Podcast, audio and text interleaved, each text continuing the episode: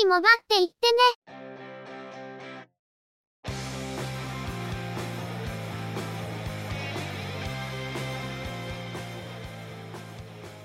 この番組は、モバイル通信に関する技術や業界の動向についてのニュース、IT ガジェットについての情報などの話題を中心にご紹介しています。この番組内でのおしゃべりは、すべて合成音声でお送りしております。多少お聞き苦しい箇所もあるかと思いますが、あしからずご容赦ください。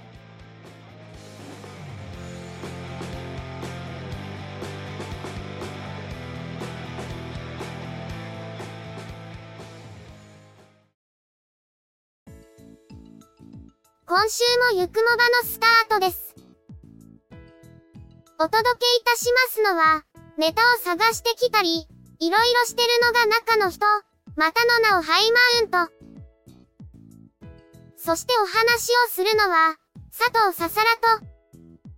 鈴木つづみと、いやです。ゆくもば、第444回です。4ゾロ目ですね。今回はニュースは縮小でお送りします。ニュースのボリュームが大きいわけではないんですが、今週は中の人のコンディションの問題ですね。定期的に発症する、サボりたい病が出たんでしょうか。今回はまだコロナ明けの調子が戻りきってなくて、ニュースを探すのがしんどかったみたいです。仕事の都合もあり、しばらくの間は配信時間が遅くなったり、ニュース縮小や配信日をずらすなど、少し不規則性が増すかと思いますが、極力休止にはならないようにしたいと思っています。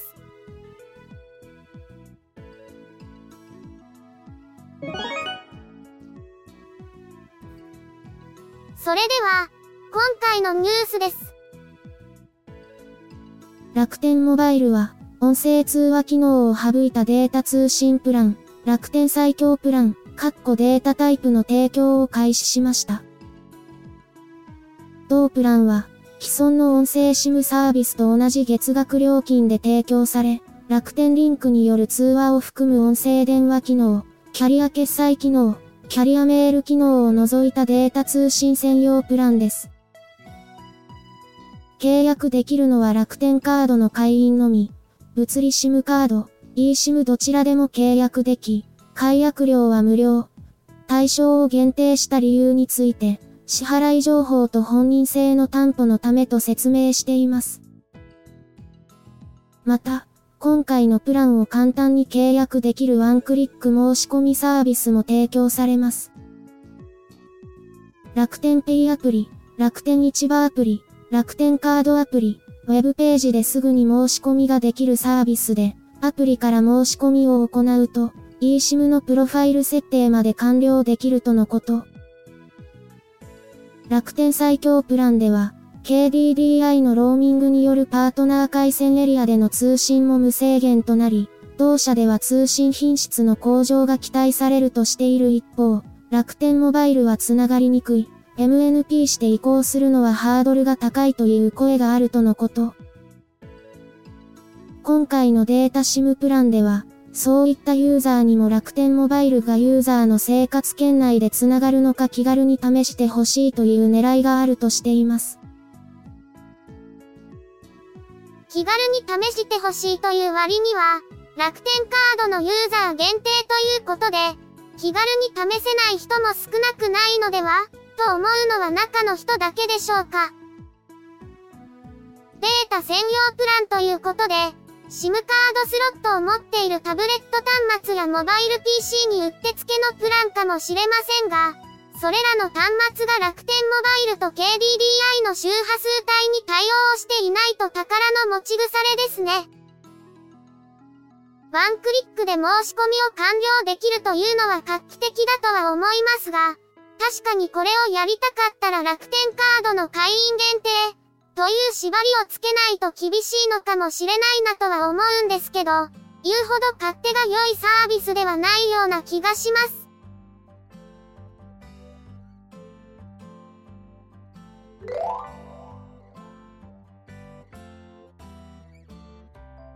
Facebook や Instagram を展開しているアメリカのメタ社は、Twitter に対抗する SNS サービス、スレッズの提供を開始しました。Twitter では API の利用回数制限が厳しくなり、閲覧に支障が出たユーザーからの不満の声が大きくなっていますが、これに呼応する形でリリース予定を前倒しにしてサービスの提供を開始したようです。スレッズのユーザー登録は、インスタグラムのユーザーアカウントと紐づいており、スレッズのアカウントを削除する場合はインスタグラムのアカウントも消えてしまうとのこと。今後インスタグラムのアカウントを切り離してスレッズのアカウントのみを削除する仕組みや、フォローしたユーザーのみを表示するタイムラインの表示機能などの機能追加を予定しているとのことです。また、スレッズは日本音楽著作権協会、ジャスラックとサービス全体で利用許諾契約を締結したとのことで、ユーザーが個別に利用許諾手続きを行うことなく、ジャスラック管理楽曲を利用したコンテンツをアップロードできるとのこと。他にジャスラックと利用許諾契約を締結しているのは、Facebook、Instagram、TikTok、ニコニコ動画、YouTube などが挙げられます。メタ、旧 Facebook 社が Twitter に対抗したテキストベースの SNS サービスをやりたがっているという噂は、結構昔からあって、出るたびに立ち消えている状態だったと思います。その頃は Twitter が今より勢いがあったのと、Facebook の雰囲気と Twitter の雰囲気は正反対なので、やる意味がないのでは、という意見も少なからずあったように思います。Twitter の勢いが陰っている今しかない、という感じでのサービス開始なんでしょうが、ツイッターからの避難先として来たユーザーからは、いまいち思っていたのと違うという意見もちらほら出ていますね。ゆくもばも試しにアカウントを作成してみましたが、まだまだ様子見かなという感じです。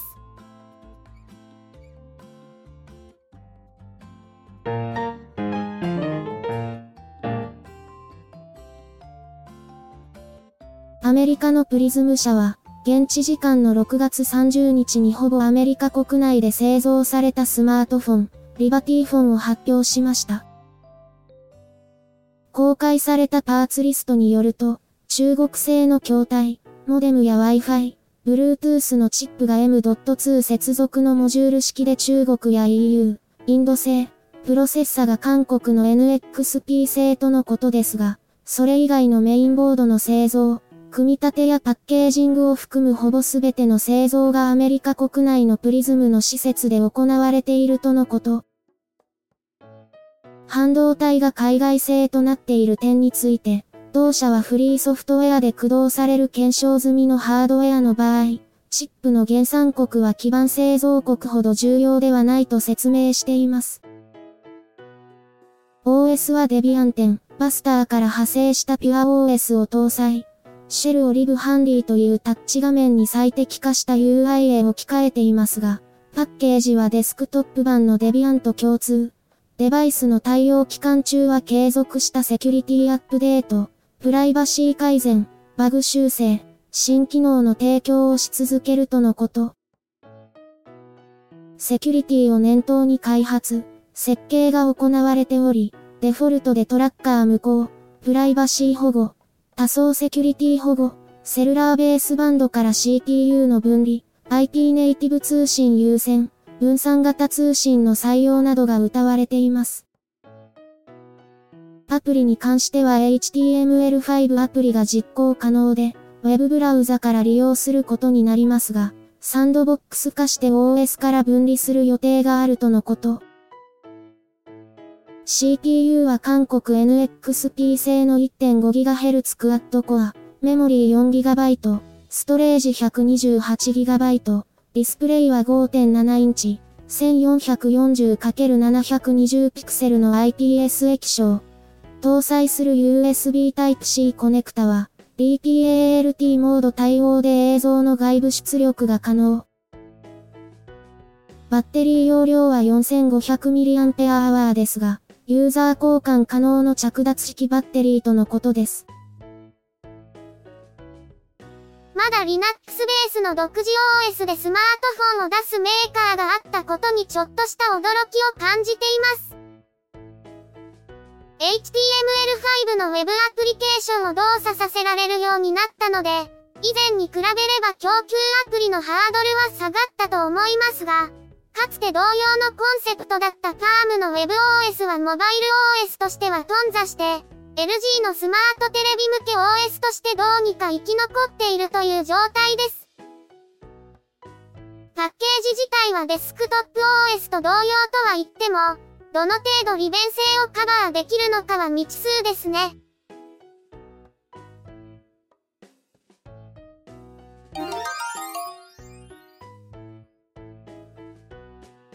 モトローラモビリティジャパンは、Android スマートフォンの新製品として、フォルダブル端末のモトローラレーザー40ウルトラと、ストレート型のモトローラエッジ40を7月21日に発売することを明らかにしました。レーザー40ウルトラは、3.6 インチ、144Hz 駆動のアウトディスプレイと、6.9 インチ、165Hz 駆動のフォルダブルディスプレイを備えるスマートフォンです。チップセットはSnapdragon 8 Plus Gen 1、メモリー 8GB、ストレージ 256GB、1200万画素と1300万画素のデュアルアウトカメラ、3200万画素のインカメラ、ドルビーアトモス対応のステレオスピーカーを搭載。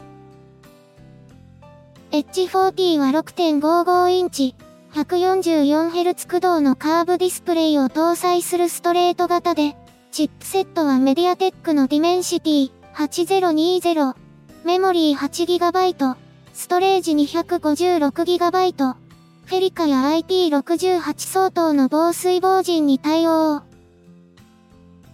ボディカラーはルナブルーとイクリプスブラックの2色ですが、イクリプスブラックは表面素材にビーガンレザーを採用しているとのことです。レーザー40ウルトラをハイエンド、H40 をミッドレンジとして投入するようですが、レーザー 5G の後継モデルとなるフォルダブル端末の投入です。レーザー 5G よりサブディスプレイは大きくなりましたが、デザインがレーザーではなく Galaxy Z フリップのようになってしまいました。モトローラモビリティは現在レノボの傘下ですが、今のところはうまく住み分けをしているように見えます。今後どのようにシナジーを出していくのか気になっていますが、海外での発表内容を見ると、それも着実に進んでいるのかなと感じています。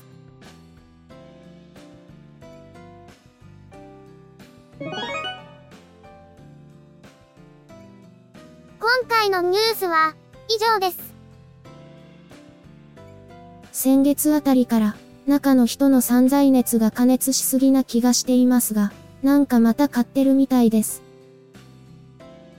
先月から、Android について色々と見直しているわけですが、今回はタブレット端末を購入していますね。今回、中の人は6月23日に発売されたばかりの Samsung Galaxy Tab S6 Lite を購入しました。今回は、比較的 OS バージョンが新しい Android タブレットの検証という点だけではなく、iPad の価格が上がって今後買い替えが困難になった場合、Android でこれまでの運用を代替できるのか、という検証も兼ねています。単純な話、昨今 Android と iPad で供給されているアプリにほとんど差がないので、できることの差がアプリで生じるということはほとんどなくなっているように思います。ハードウェアの作り込みや、細かいところの使い勝手が合うのかという点が結構大きいですね。以前、Android 9を搭載した中華タブレットを購入しましたが、解像度も広いしそこそこ液晶の発色もいいし、思っていたよりは快適に使えましたが、やはり時折挙動がもっさりとするのが難点でした。今回の Galaxy は、メモリー搭載量が 4GB とのことで、そこが気になるところです。しかし結論から言うと、その心配は杞憂で、かなり快適に運用できています。挙動に引っかかりを感じることはほとんどなくて、スピードという面ではあまり不満を感じないですね。画面サイズは、現在使っている iPad Pro が 10.5 インチ、2224×1668 ピクセル。Galaxy Tab は 10.4 インチ、2000×1200 ピクセル。前者が4対3、後者は5対3とのことで、比率は似たようなものですね。iPad Pro が額縁が広いため、画面サイズより本体サイズが一回り大きいんですが、Galaxy Tab は額縁が狭く、画面サイズに大きな差がない割に、本体サイズは iPad より一回り小さいという特徴があります。Galaxy Tab S6 Lite は S ペンが標準でセットになっていますが、ペン側にバッテリーを持たない電磁誘導タイプのペンですが、第2世代の Apple Pencil のように磁石で本体側面にくっつくようになっています。ペンの使い勝手は、ペン先の素材の違いなどで直接比較が難しい面もありますが、ペンの操作に対する遅延もなく、ペン先と画面の視覚の差もないため、iPad に操作性で劣っているという感じはしないですね。画面のオンオフが画面をダブルタッチするというジェスチャーで行えるのが便利ですが、一方でカメラの位置の関係で顔認証でのロック解除がちょっとやりにくい。指紋認証デバイスなどが欲しくなる、というデメリットもあります。ステレオスピーカーの音質がいい。手書きの文字入力の認識率が iPadOS のスクリブルよりいい、というメリットもあり、思っていたよりも好印象でした。これが本体価格6万円を切る価格で購入できるというのは率直に驚きです。これが Galaxy Tab の事実上のエントリーモデルですしね。10インチ級のタブレットですが、コンパクトでもあるので8インチクラスからの乗り換えにもおすすめしたいですね。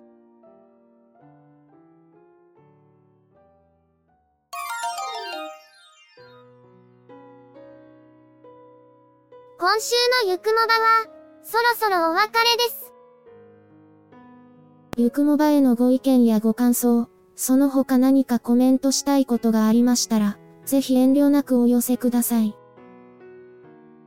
Apple Podcast へのレビュー投稿、ブログへのコメント、メールフォームからの投稿、Twitter でハッシュタグ、#yukumoba をつけたツイートなど、送りやすい方法でお気軽にいただければと思っています。ハッシュタグはアルファベット小文字。日本語ハッシュタグは使用していませんのでご注意ください。他にも Facebook ページや Discord サーバを運用しており、こちらでのコメントも歓迎します。詳細は Twitter アカウントをご参照いただければ幸いです。いただきましたコメントは、おおよそ月末をめどにしてご紹介させていただいています。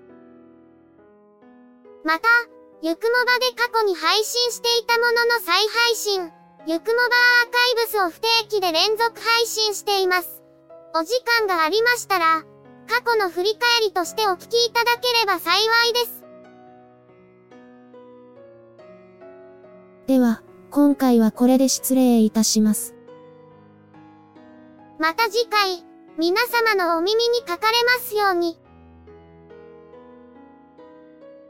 ゆっくりもばっていってね。ゆくもばは、チェビオ、クリエイティブスタジオを使って作成しています。番組作成にかかる一切を取り行うのは、中の一言ハイマウント。お話をしましたのは、佐藤ささら、鈴木つづみ。いや、でした。